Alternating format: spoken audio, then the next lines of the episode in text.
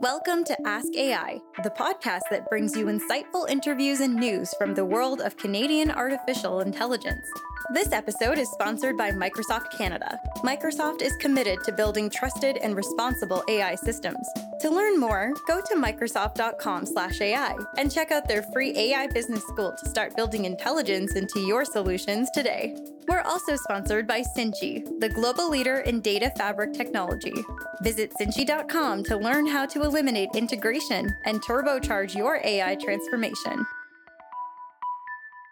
Hello, everyone, and welcome to a very exciting episode of the Ask AI podcast. I'm your host for today, Melissa Kargiannakis, and today we'll be speaking with Matthew Reyes, co founder and COO of Hypotenuse Labs. This is a little different than some of the other podcasts we've had in the past because Matthew at Hypotenuse Labs is a software consultancy that builds bleeding edge AI, web, and blockchain products for their clients. Super exciting. They're working on all sorts of blockchain open source projects, uh, working with metaverse startups, which is so hot right now, and uh, a marketplace with corporate intelligence platform. Matthew is going to be sharing with us not just his journey with Hypotenuse, but his entire experience through AI as well. He'll be talking about how he wants to make AI more accessible for the future. He's a graduate from the University of Waterloo and has experience at companies like Uber, Snap, and even in banking and finance, which is fascinating. Outside of work, he's a professional musician and plays the drums for multiple bands in Toronto, as well as recording drums for artists all over the world. Very cool. Welcome, Matthew. Thank you, Melissa. My pleasure. Well, it's fantastic to have you here today. And I'm so excited for our listeners to hear about a different journey. And with that, maybe the best place for us to start is digging into what your journey was getting into AI. Like, how did you get into AI? Yeah, let me see. I would say my journey into AI was a bit of a non traditional one. So, if I go back as early as high school, I was actually going to go to music school. Um, and I had auditioned for music schools, and then eventually um, I did the 180 and decided I got an offer from the University of Waterloo to study math. I went there thinking I was going to study finance, financial math, and do, um, you know, eventually work at a trading firm or at a bank. Um, and then about halfway through, a lot of my peers were actually studying computer science and they were working in tech. And then I realized that a lot of the stuff I was doing in banking and finance um, overlapped with what they were doing. And so my journey to AI started when I decided that I wanted to explore the tech sector more. And that led me to, okay, well, what was the most overlap or what kind of was most related to what I already knew from my knowledge, um, you know, living in the spreadsheets, working in the banks. And it was actually data. And the more I studied on my own and started learning things like SQL, Python, I realized there's a ton of overlap between, you know, how I was thinking about data and, for example, a spreadsheet and what my friends were doing over in Silicon Valley. And thankfully, at Waterloo, we have the chance to work multiple co ops. And that was kind of my chance to pivot and say, okay, I worked with some banking co ops before. I would like to try working in tech and start applying for those sorts of co op jobs. And that's when I discovered very quickly there's this discipline called data science. And I just felt right at home. It was a lot of a lot of the stuff I was doing in the banking world and to me, it was super exciting getting to see it in a different context. You know, instead of doing it in finance um, or you know analyzing things like trades, now we're analyzing people's behavior on an app, or we're looking at um, how do we make this service better or smarter. And these are apps that I would be using every day. So that was super exciting, and that's kind of how I ended up over there.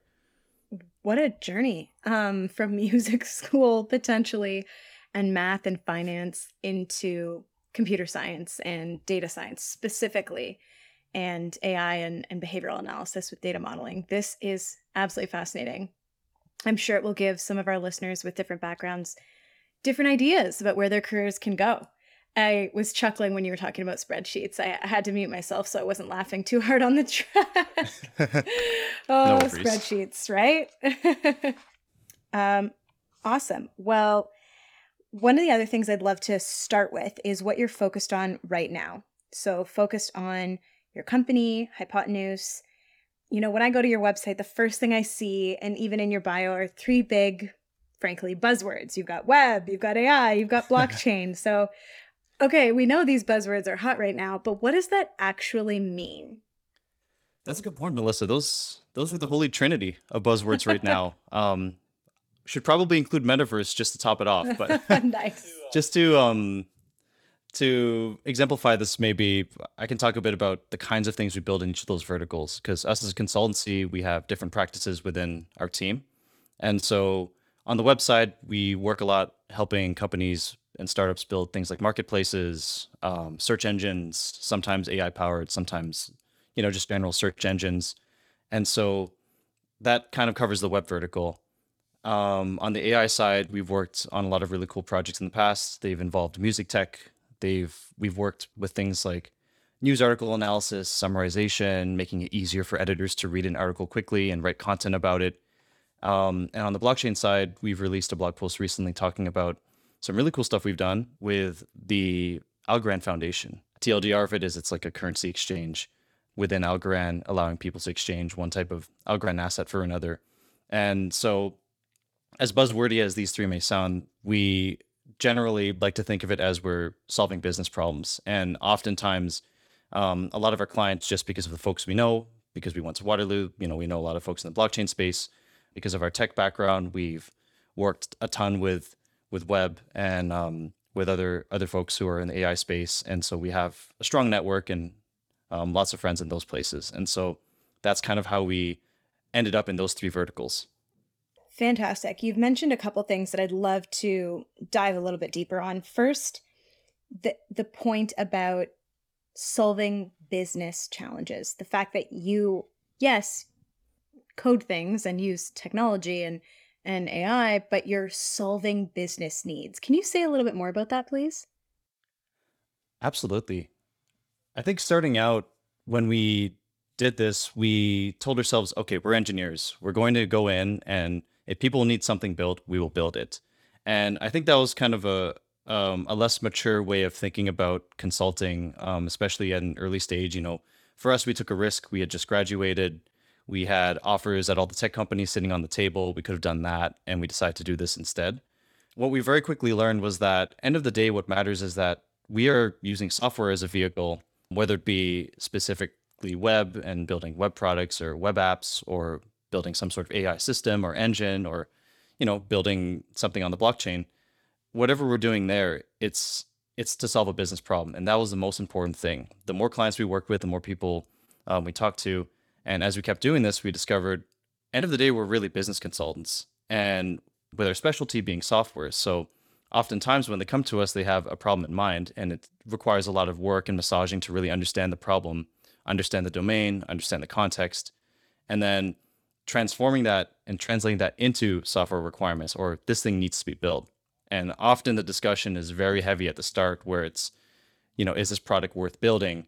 Um, are these features really what's going to solve the problem? And that's where we discovered that's what consulting was really about. Amazing.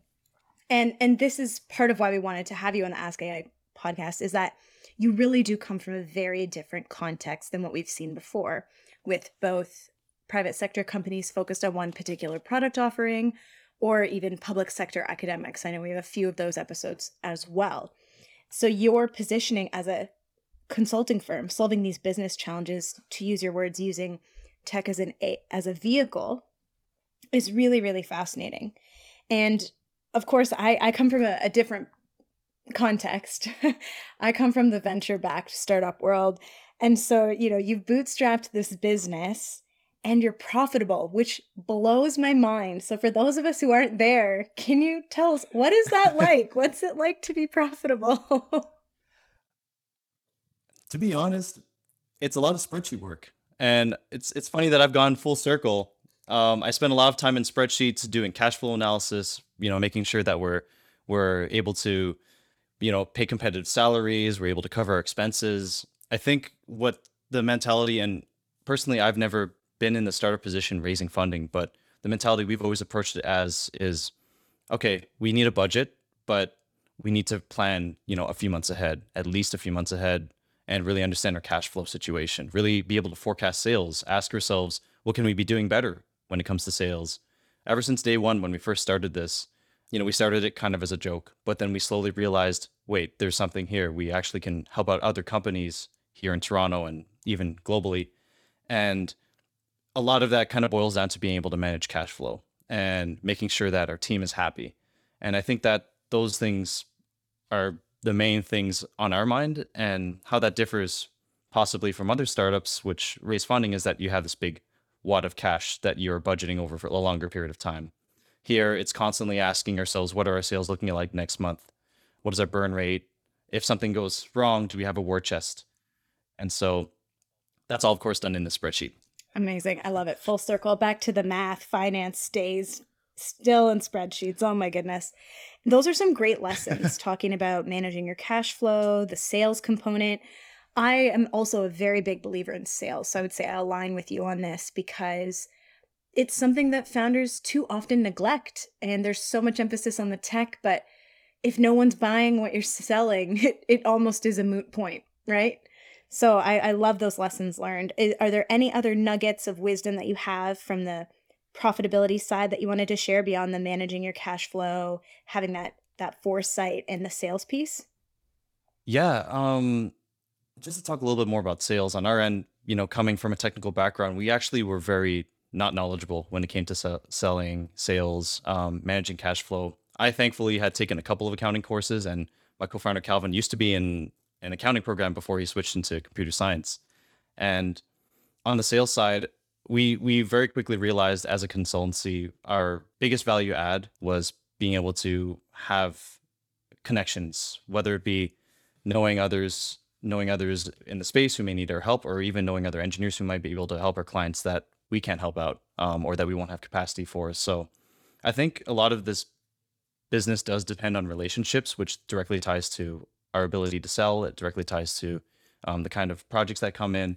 And so by extension, I, I also believe even for startups, it's the same kind of idea. It, definitely learn how to sell and learn learn how to help others and understand what they really need. Yeah, that that discovery of finding what the real problem is. That's fascinating. And on in that vein, it brings up this concept of build versus buy. When you have organizations who have a business need, who have a problem, and are they going to build it or are they going to acquire a company that already solves that that specific product need. And in your case, mm. obviously, you're on the build side, which is interesting. But specifically, there's the next level of is it an internal, are we going to build it question, or an external, are we going to hire someone to build it for us question? And obviously, you fall within the build and externally. Can you talk to me a little bit more about to what extent you even have these conversations with your clients? Do they already know they need the help and have they already made the decision that they want you to help build something with them as an external agency? Like, is that decision typically already made by the time you're in touch? Or is, do you have any engagement in that process of build versus buy and then, you know, building internally versus externally? That's a really good question. And honestly, it depends. In the earlier days, we found ourselves with some projects that were very much like we augment other teams. Like we may may have some expertise in AI, and the the team we're working with, they're really good at blockchain or they're really good at web, and then you know our skill sets complement each other. And when it comes to the the products, whether it's building it internally or building it externally, or even not building it and just buying it, it's definitely down to the cost analysis on both ends. And when we work with our clients, we always want to talk through this with them and really understand okay, well, you know, a lot of our clients, for example, they don't have capacity to build X and Y, and their investors or the cl- customers really need this feature done or really need this improvement made. Well, if they were do it in house, you have to train someone. You have to first, even before that, you have to hire someone. You have to go through that whole vetting process. And if your team doesn't specialize in something like AI, it may be harder to vet for AI skill sets that are relevant. And then after that, you have to train them, onboard them, and then you have to spec it out and then start building internally. And a lot of our clients being startups, they don't have that much time to do these things. And then that's often when we get the call. I love it. It sounds like a Batman or something. We get the call. We come, we come into action. Software SWAT Software team. SWAT team, maybe. I love that. Hey, it makes sense, right? You know, accountants turning into Marvel heroes, and you have uh, accountant backgrounds, and now look, you can be the heroes of the startup world. I love that. We'll ask two more questions related to technology and your journey and your company and things like that. And then I want to get more into some of the personal elements because we're about halfway through now. So the last couple questions here on, you know, professional elements. You've had stints at companies like Uber, like Snap. You mentioned at the beginning that you and your two other co founders had offers, like all computer science grads tend to have. And yet you chose to build this company and build it in Toronto. Tell me more about that decision. Why stay domestically in Canada? We know the tech scene is, is quote unquote hot in Toronto, but you also had the access in some of the other globally competitive mar- markets like LA, like San Francisco. Talk to me about why you picked Toronto. Yeah, it was a tough decision and it it took a while to really settle with it. But when my co-founders and I decided to start this, we actually had a lot of family here, um, a lot of friends here, and you know, living in Toronto, we were we kind of saw that there's how they do in Silicon Valley, and then this is how things are done in Toronto, and we saw that there's potential here because in Toronto, it looked to us that you know this is really fledgling. There's a there's a tech scene here, it's coming a long way, and it's really growing, and we want to be a part of that. We we felt that in Silicon Valley, there's so much talent there and that there's almost like a brain drain happening. Like all my friends are in the States. Maybe a few of them are still in Canada, but almost all of them after we graduated went over. And what we were seeing was like it was Toronto was kind of getting underserved. A lot of the best were leaving. They were going to the States and they were working over there. All my friends did at least. And so anecdotally speaking, it to us it was it was like, well, well in Toronto, could we really build something here? You know, us being a remote company, yes, we can have US clients, but there's a lot of potential here in Toronto. We could we could help out companies here. There's there's skill sets we've learned from the valley, and there's there's ways of doing things, and kind of the approach of just iterating really fast and and building rapidly that I think Toronto could benefit from. And that that sort of Silicon Valley attitude, bringing that of to Toronto, was I guess something we've wanted to try it out, or we've always wanted to try out. Interesting, and that and that leads to my follow up here around how things are done stateside and how things are done in Toronto. You mentioned, you know, how things are done here in Toronto. And one of the, the differences you mentioned was the speedy iteration, the rapid prototyping, putting things out to market very quickly uh, from the Bay Area, the Silicon Valley mentality. And certainly in my travels, I've seen that as well. What would you say are the mm. top two maybe three, but top two defining factors of how things are done in Toronto that may be different from the Bay Area? That's a good question. I would say the risk appetite between the two regions is very different. And as a result, that influences what investors are looking for or how investments are being done. So, just from what we've seen, We've noticed that in Toronto, folks can be a lot more risk adverse, and oftentimes they wait till profitability or strong promise of profitability before investing. Versus in the States, where what we've seen is that people are a lot more risk taking, more risk hungry. They're willing to go out on a limb and try something out. And I think that difference in attitude, where it's like figure out the profitability later versus is this a sustainable business that's going to really grow? I think that's what we've seen defines the differing attitudes between the two regions. And in Toronto, it's interesting because the founders here are also, at least in our experience, a lot of them are older folks. They they've they're more experienced, and a lot of the founders we work with in states, they're they may still be in college, or they may still be, you know, this is after their first job after graduation, then they started a startup, or maybe they went straight to a startup. And the types of founders in the two regions we find hmm. are very different. That's fascinating. So the two key differences between the Bay Area and Toronto being the risk aversion, particularly around investment, and the different types of founders. I, I would agree. I would agree. I I think that's great. So moving forward into some of your personal life, I think it's so neat that you're a musician. I'm a musician as well a little bit more classical with the opera thing. No way. But like tell me more about the drums and music and what it's like to in a sense almost have two careers. Oh man, I think with music that came way before um, even studying math. at Waterloo. Like I had been doing that for a lot of my life, and for me, my introdu- introduction to music, as well as many of my peers, it was piano lessons, and eventually that evolved into, you know, I was a huge gamer as a kid. I played a ton of video games. I loved the soundtracks, and I would learn soundtracks on the piano. And then eventually, I saw the Blue Man Group when they were in Toronto. My parents took me to and my brothers to watch them, and then they were playing all these crazy types of drums. And then from there, I had this moment where I said, I want to play drums.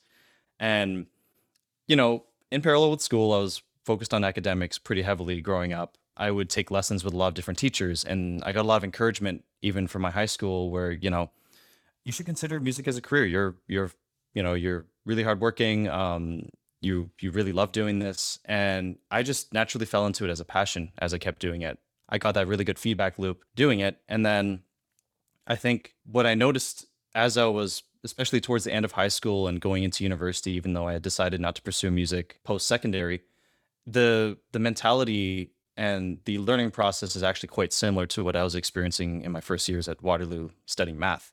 I'm not sure if they're the same side of the brain or if it's more so just the approach of being very, very patient and letting things marinate in your mind. But that's that actually made me love music even more. And I don't know if there's any better feeling than being up on stage with people that you've practiced a bunch with and just sharing that music with others and that experience with others. And so I always kept that going as I was in university and to this day. And naturally started to pursue it more seriously as more opportunities would come up. My peers and I would get better at music. And yeah, it does feel like two jobs sometimes, but I regret nothing. Absolutely. I love it. No, it's it's true. There's there's I agree. There's nothing more special in life than sharing music with other people. Especially with all the work that goes into it before you even get to the performance and people don't realize it's it's not just even practicing that particular thing. It's the years and years like you talked about starting with piano, learning the songs you're hearing on video games, then deciding to get into drums and and it's a journey. It's a lifelong journey that brings you to that moment on that stage, sharing your music with others. So, pretty incredible. Thank you so much, Matthew. I want to make sure that we ask one key question that we ask every single guest on this podcast. And thinking beyond hypotenuse and certainly beyond drumming, because we're swinging back to AI, hmm. I would love to hear, in the vein of thinking about the future of AI and what's to come, What's exciting you right now? That's a good question. I think what excites me the most is just how close to reality we are getting in when it comes to simulating or mimicking it. And that's also something that scares me a bit. But, you know, having worked with GPT-3 and, you know, really cutting edge models and just seeing all the breakthroughs that are happening so rapidly right now, what's really exciting is just how how close to reality we can simulate. And, you know, for example, you'd see examples online of GPT-3, it generates very realistic looking content that you can't discern from a human. What does that mean for the future? Are we going to be in a future where everything needs to be verified and signed that this was made by a human versus a machine? Um, when we when people make creative arts, any sort of creative medium, and they're using AI as a tool to help them, which you know that's something that's happening right now too. How are we going to give credit to these models and the people who build them? And there's just so many open questions coming up now that the technology's gotten so much better.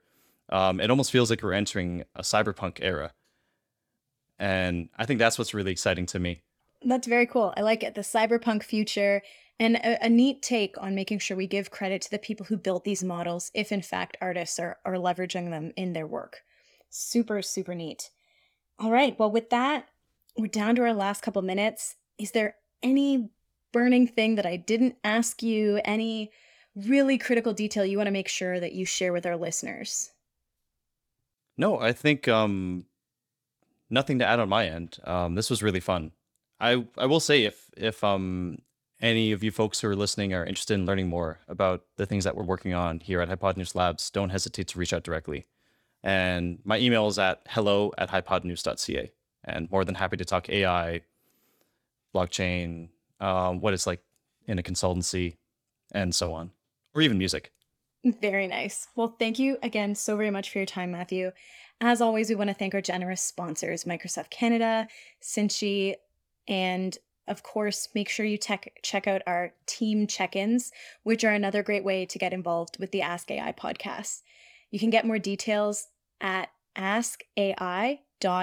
askai.org. We invite our listeners to send us any questions and feedback to info at askai.org. Thanks so much for being with me today, Matthew. Tons of fun. And congratulations on everything so far. Truly, truly, congratulations on your journey and good luck for the future. Thank you so much, Melissa. My pleasure. Thanks for listening to the Ask AI podcast. The sponsors of this episode were Microsoft Canada, producers of the free AI Business School, and Cinchy, the dataware platform that makes integration obsolete. The series producer was Chris McClellan. The series editor was James Fajardo. Original music was provided by Mike Letourneau. To learn how to be featured on our podcast and get information about sponsorship and volunteering opportunities, please visit our website at askai.org, send us an email to info at askai.org, or talk to our bot by visiting askai.org forward stroke chatbot.